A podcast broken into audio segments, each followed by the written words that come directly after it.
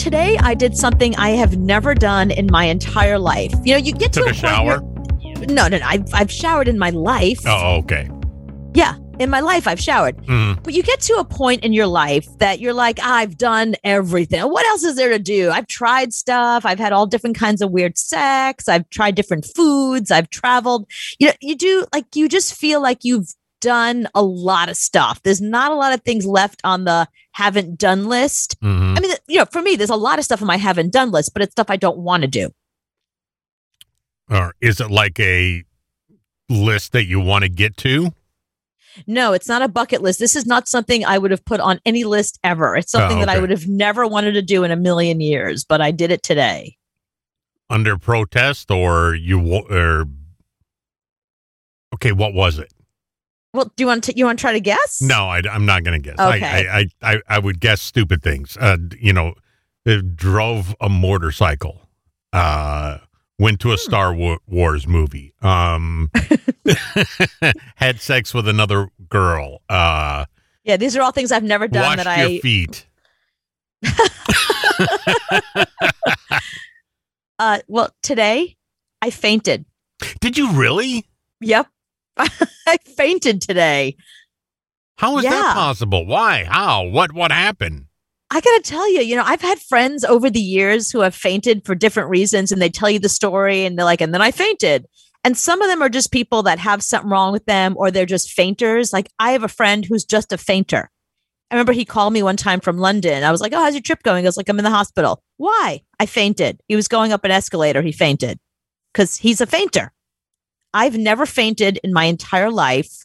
And I am here to tell you it is just like the movies. Like, you know, when you're watching a movie and then suddenly like the, the character, they want them to faint. So suddenly like they start spinning the room and then everything goes dark and then the person's out and then the next scene they're coming to. You know how you know how that is in a Yeah, movie? I, I get that. I, I'm I'm wondering why this happened. So, all right, let's start with the fact that you know what a hypochondriac I am. Let's I'm not even going to pretend to say that I was in a doctor's office because I had to be there. I didn't really have to be there. I'm a total hypochondriac. Anytime there's anything going on with my body, I need it fully investigated. I needed like I need like MacGyver there. I want a full investigation. I want to know. I want Joe Kenda full investigation. House, all of it, you know. Is it broad spectrum antibiotics that I need? What's going on here? Mhm. So I went for like a regular checkup with my doctor. But you he go said, for a regular checkup once a week. I'm very close with my doctors. I spent a lot of time in doctors' offices, and I have my whole life. Like I discovered my hypochondria young. Like I was, I think I was like 22 the first time that I went through like a battery of tests for things I did not need. But yeah, so I'm at my doctor's office. He's doing like a regular checkup, and he says, "Oh, I feel a little lump on your neck." I know. it's probably nothing, but let's keep an eye on it. And then he's like, you know what? Just to make you feel better, because I know if I say let's keep an eye on it, you're going to obsess over it for the next six months. So let's instead, let me send you for an ultrasound. Take a look at what the lump is on your neck. I mean, great, let's do that. And I'd injured my neck at the gym a couple of years ago. I was like, that's probably what he's seeing. So I go in to get the ultrasound, and there's like a nodule of some kind in there. So the doctor's like, you know what? I'm going to send you for a biopsy. I'm sure it's nothing, but I know you. And if I tell you there's a lump in your neck, you're not going to be able to sleep for two months. You're going to call me every other day. I just need to manage you. So I went for a biopsy of this thing on my neck. And when they stuck the needle in, they hit the vasovagal nerve, which is a nerve in your neck that makes you pass out. And that was it was explained to me later that you know when someone does a chokehold and the person passes out, hmm that's what they're holding. That cuts off the oxygen to your brain. Yes, it more it's more that I've learned from firsthand experience. What it does is it causes your blood pressure to drop so low that you can't stand up and you pass out. So, yeah, so they they did they stuck the needle in, they pull it out, and all of a sudden I'm like, I don't feel so good. Doctor's Mhm. like, "What's wrong?" I, I don't know. I'm not feeling really, and I start to sweat, He's like. Are you feeling dizzy? I was like, Yeah, the room's kind of spinned. I don't even think I got the word spinning out. Mhm. And the chair that I was in in the doctor's office immediately goes to a table. And I found that out because I guess I had fainted and it was just the doctor and the nurse in the room. Hmm. I, I come to, I'm still laying on the table. My blood pressure is still, you know, like 20 over 10. It's, it's like right. on the floor. It's non existent. Yeah. And I'm still feeling really nauseous and really dizzy. But there is a room full of people around me. And I heard them call code 77. So I guess that's a thing. Like at a hospital, they call a code and then all of a sudden everybody shows up. No, So- that's that's open bar. What? A seven and seven. Code seven and seven. I need a drink. This girl's driving me to drink. Bring alcohol fast. This bitch is getting on my nerves. I need to get buzzed to deal with her. 420 next. Code seven seven now. Code four twenty next. if I wasn't such a hypochondriac, I wouldn't have been in the situation to begin with. I would have been uh, just gone home, gone on with my life, and that would have been that. So I wake up and there are, let me see, one, two, three, four, five people standing around me. The doctor has my wrist and he's taking my pulse. Um, another nurse had put like a little thing on my finger to check my oxygen. Another nurse is standing to my left and she has the armband thing to check your blood pressure, that the blood pressure cuff. Yeah. the- Yeah, yeah. She, yeah. She's got that thing going. There is another nurse who is holding a trash can next to me in case I have to vomit because I said I was really nauseous, and I guess people do end up vomiting in these situations.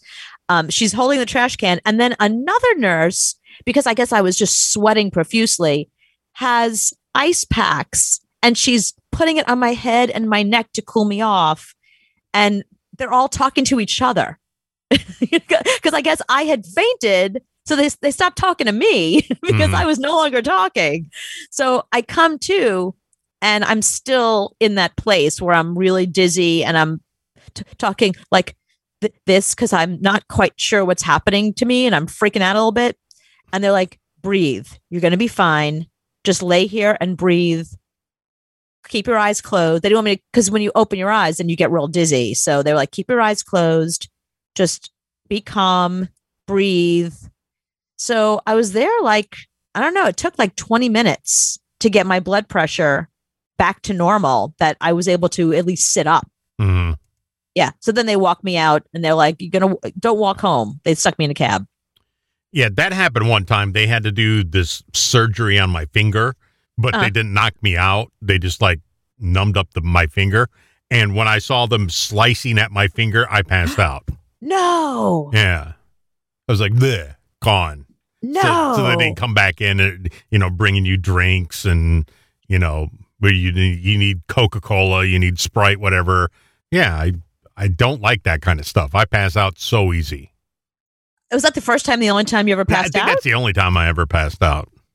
But wait, so when you passed out, was it the same thing? Did you start seeing stars and was it, Yeah, I, I just remember getting really hot and sweating, yep. and then I'm like, I'm just gonna close my eyes now, Right. and that's what it was. Yeah, I, yeah. I can't deal with pain. So if you put pain somewhere on my body, that's it. I'm gone. I mean, Yeah. when I had I had an IV a couple of weeks ago, and it's, Uh-huh. when they were put, I was almost gone doing. I, I can't handle it. I don't like pain. yeah. So are they going to check and see what that thing is on your neck? It's nothing. They, it's funny because as I was there, they pulled out a little piece. He's like, he's like, this is nothing. This is, I'm sure it's just a cyst and it's benign. And he brought it in. He ran it through the labs while I was there. So when Oh, he came okay. back, he's like, yeah, it, it was a doctor. And it, it doesn't, it's not a radiologist or a technician who does it. The actual doctor does it. So he's like, yeah, it just as I suspected. It's nothing. It's, it's just a cyst and, and you'll be fine. So they were very nice. So they helped me home and they called me once I got home to make sure I was okay and how I was doing. They gave me their private numbers. If you're not feeling good, give us a call. Let us Oh, know. they don't need to give you that number. yeah, it was a very traumatic day. I've never fainted before, but again, it is just like in the movies. It's everything they do in the movies. You go, ah, nah, life isn't really like that. Fainting is. They should tell your boyfriend where that vein is. Oh. so he could just shut you up every now and then. Press here. I'll get like a T-shirt with an arrow. Pre- if she's annoying, press here. Right. That he would love that. Yeah. Um, so last night, speaking of of you and how crazy you are Yeah. with with all these things, there was a Dr. Phil. I don't know why I'm into Dr. Phil lately. Um, Dr. Phil has has stepped up the game to where they bring just crazy people in. How's that any different than all the other shows that he was doing before? They amped up the crazy.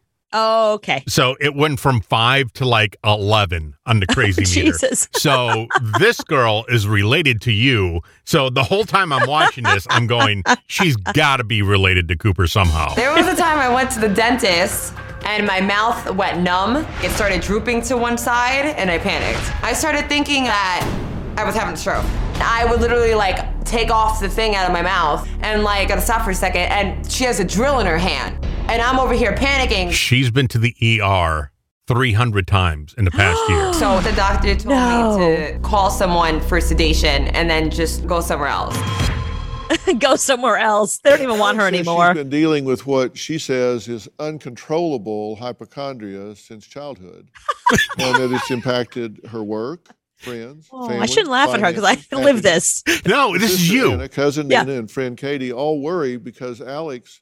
She's been fired from her last four jobs because Ooh. she just leaves and goes to the also has hospital. angry Oh. outbursts, which are not unusual for somebody that's experiencing a high degree of anxiety. Because when you- you have a This fear is you. response and your fears running She's sitting there, high, then not really listening to him. She's thinking, "My stomach hurts. Am I okay? is that a, threatened and you lash is that stomach cancer?" Yeah, she can't eat food because she thinks she's choking. So when you get really Oh. anxious, you go into a fight That's not my problem. reaction. No, that's your problem when it comes to certain foods. This is you. This is you t- Either d- I'm a couple of fight years or ago. ready to- But I eat plenty of food. I'm not. I'm not afraid of food. No, You're afraid of some certain foods. She's not afraid of food either, but she she doesn't eat peanuts because she has a she thinks she has a peanut allergy, even though they've never tested her. So, pretty much that, and yeah, I kind of want to stop going to the hospital at three in the morning.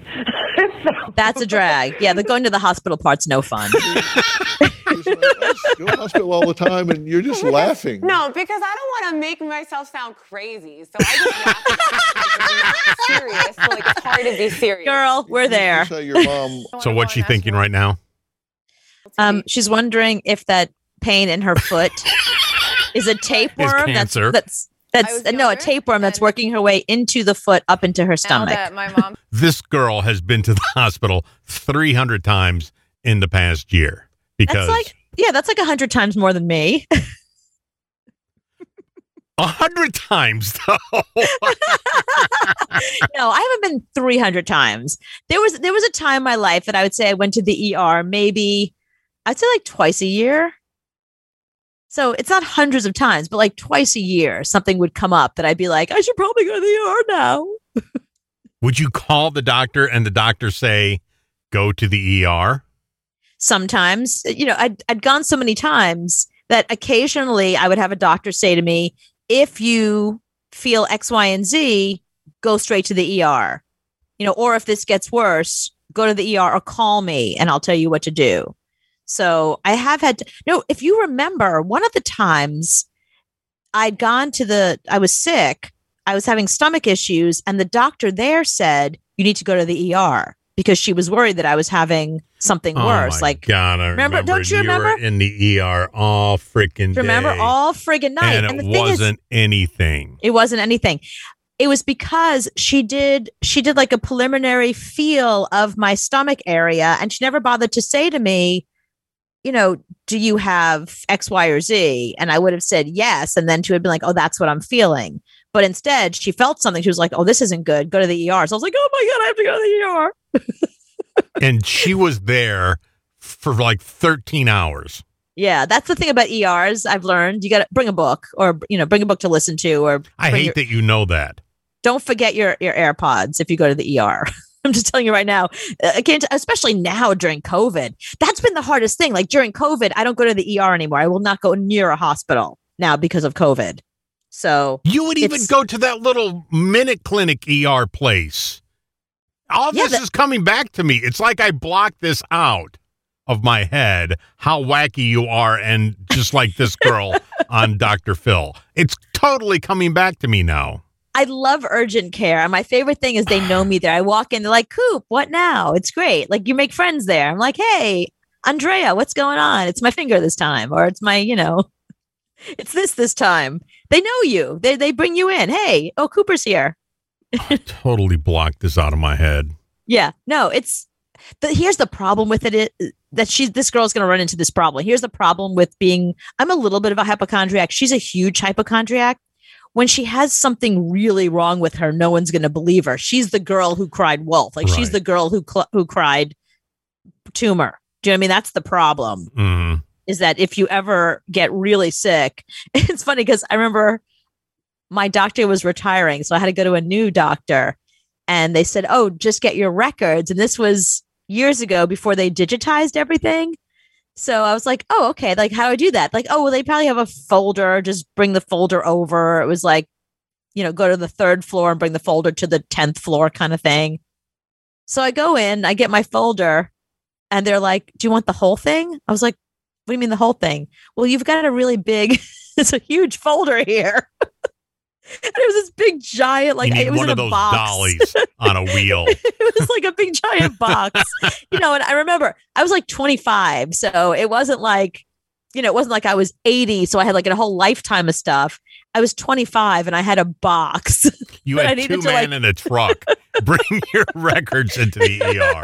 I had to hire somebody.